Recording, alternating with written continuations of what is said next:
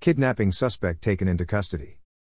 The Clark County Sheriff's Office has responded to three cases involving an abduction of a female in the last two weeks. On Friday, September 9, at about 11 a.m., Muhammad Ali Abulus entered an apartment in the Orchards area, assaulted a female victim, and then forcibly dragged her from the apartment. Neighbors intervened and deputies responded to the scene. The victim and neighbors reported Abulus was professing his love to the victim as he dragged her from the apartment. Abulus was also making threats related to forcible sex and death threats. While deputies were still on scene, Abulus sent several messages with death threats to the victim. Deputies ensured the victim left for a safe location and began making efforts to locate Abulus. On Saturday, September 10, at about 9:20 p.m., the victim contacted deputies again because Abulus was sending more threats via text.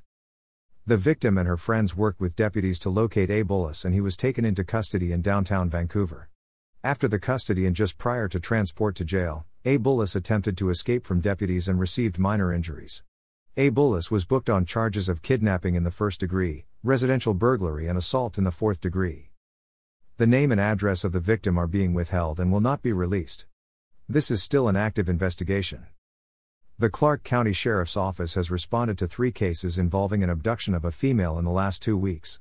We would like to remind everyone that caution should be exercised when meeting people through online contacts, in bars and parties. Everyone should be very cautious of letting strangers in their homes and cars. Victims of domestic violence and sexual abuse should always contact law enforcement. Information provided by Clark County Sheriff's Office.